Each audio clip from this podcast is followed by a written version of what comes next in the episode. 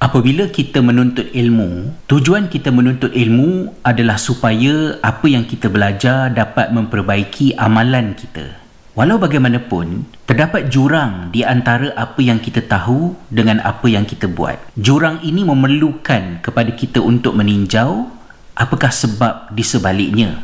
Tujuan kita meneroka persoalan yang berkaitan dengan jurang ini adalah supaya kita dapat berusaha mencegah diri daripada ilmu pengetahuan yang kita tambah itu tidak menjadi ilmu yang bermanfaat. Di dalam sepotong hadis daripada Jabir radhiyallahu anhu, Baginda sallallahu alaihi wasallam telah bersabda, "Sallallahu ilman nafi'an wa ta'awwazu billahi min ilmin la yanfa'." Mintalah kamu daripada Allah ilmu yang bermanfaat dan mohonlah perlindungan dengan Allah daripada ilmu yang tidak bermanfaat.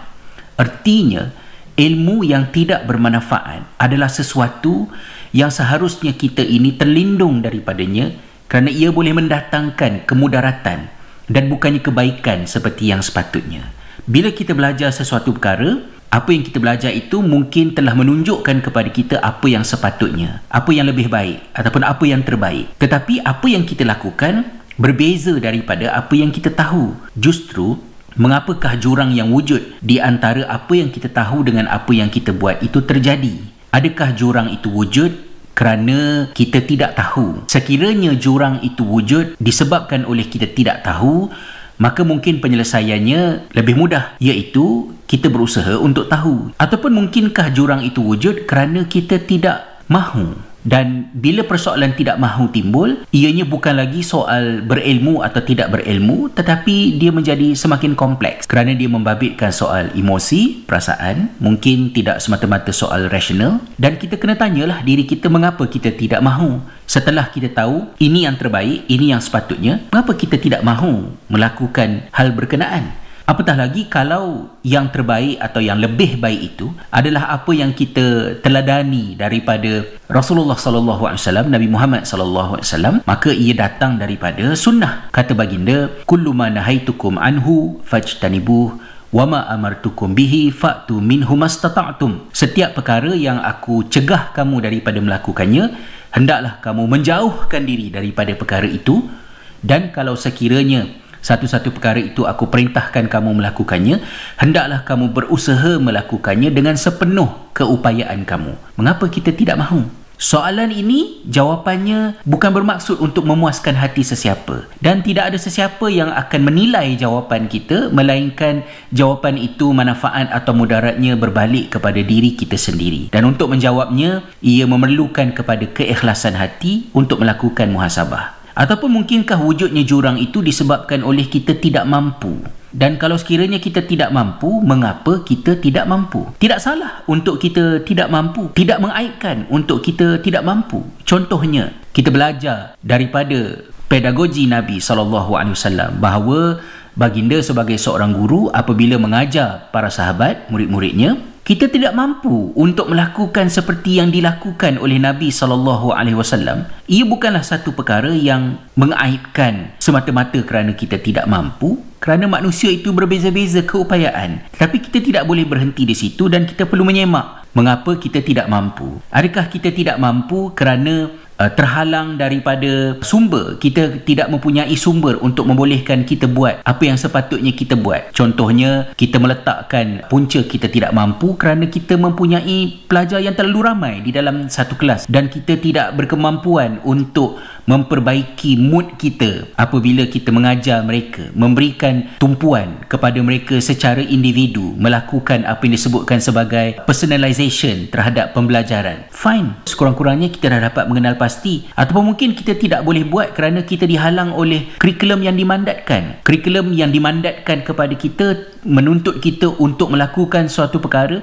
yang berbeza daripada apa yang kita belajar daripada Nabi SAW. Ternyata kesalahannya bukan daripada kita tetapi daripada pihak yang memberikan mandat. Ataupun kita terhalang disebabkan oleh birokrasi. Kerana birokrasi menuntut kita untuk melakukan suatu perkara yang berlainan. Mekendaki kita untuk memutabelitkan data, fakta, assessment kerana ada kepentingan lain. Maka mungkin bukan salah kita tetapi salah pihak yang uh, mengendalikan aspek birokrasi tersebut Tapi kita kena jujur untuk mengenal pasti mengapa kita tidak mampu dan apakah yang boleh kita buat. Di atas asas inilah mengapa saya melontarkan satu saranan di Twitter saya baru-baru ini bahawa bakal-bakal guru maknanya bukan guru yang sudah berada dalam perkhidmatan tetapi bakal guru daripada kalangan mahasiswa, mahasiswi di IPG, di Fakulti Pendidikan, IPTA, IPTS supaya berfikir siap-siap perkara-perkara yang menyebabkan cikgu-cikgu yang sudah sedia berada di dalam perkhidmatan tidak mampu untuk melakukan apa yang sepatutnya dilakukan dari segi profesionalisme mereka sebagai seorang guru maka apa yang patut kita fikir dan kita rancangkan sekarang? Antara perkara yang sebut saya sebutkan ialah elakkan daripada menggunakan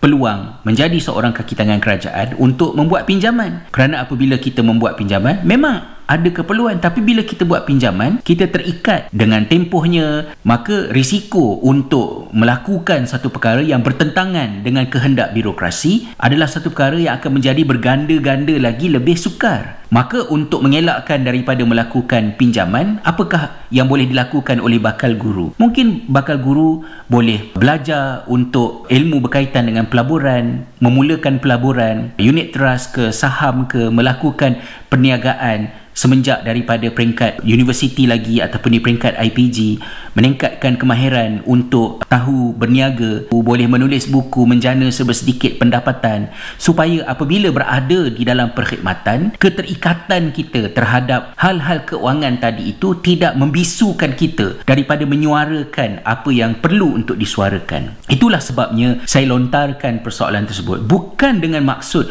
untuk menghina para guru bahawa para guru yang ada dalam perkhidmatan kini adalah merupakan golongan yang penakut tak berani bercakap sebab berhutang dengan kerajaan.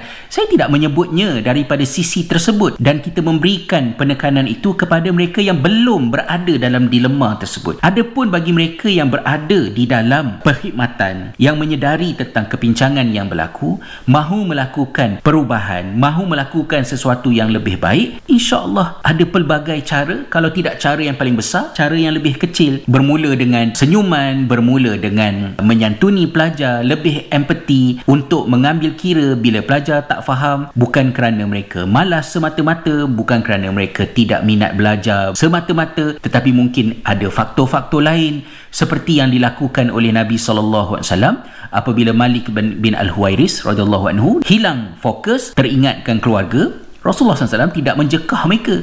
Rasulullah tidak membaling dahi mereka dengan pen marker ataupun dengan pemadam uh, whiteboard tetapi baginda memberhentikan pembelajaran dan bertanya kepada mereka ya beritahu kepadaku apa yang kamu fikirkan tentang keluarga kamu? Dan kerana wujudnya kepercayaan di antara anak murid dengan baginda sebagai seorang guru maka fa akhbarnahu kata Malik bin Luaris kami pun ceritakan kepada Nabi sallallahu alaihi wasallam kalau kita tidak boleh sampai ke peringkat mengubah sistem pendidikan mengubah kurikulum mengurangkan subjek wajib kepada murid-murid tahun satu di negara kita kerana negara kita mempunyai subjek wajib antara yang paling tinggi di dunia untuk murid tahun satu. Kita tak boleh nak ubah tu kerana itu di luar daripada bidang kuasa kita. Soal beg berat kerana sistem pendidikan yang berasaskan kepada essentialism yang bergantung sangat kepada buku teks sukar untuk meringankan beg para pelajar. Kita tak boleh nak ubah benda tu. Tapi bolehkah kita mengubah sikap kita dengan pelajar daripada terus menyerang marahkan mereka kerana mereka tengok itik dekat padang sekolah dan bukannya tengok ke whiteboard di hadapan bilik darjah kita mengubahnya daripada marah-marah baling sesuatu kepada mereka kepada bertanya berhentikan seketika pembelajaran. Mungkin boleh mungkin tak boleh. Bagi yang tak boleh teruskan perjalanan untuk meneroka persoalan jurang tadi. Bagi yang boleh Alhamdulillah dengan membuat perubahan sekecil itu pun sudah bermula kebaikan meningkat dalam proses mengajar dan belajar yang berlaku dalam kelas kita marilah kita ikhlas dalam meneroka persoalan jurang mengapa Adakah apa yang kita tahu dengan apa yang kita buat sangat berbeza? Adakah kerana kita tidak tahu? Adakah kerana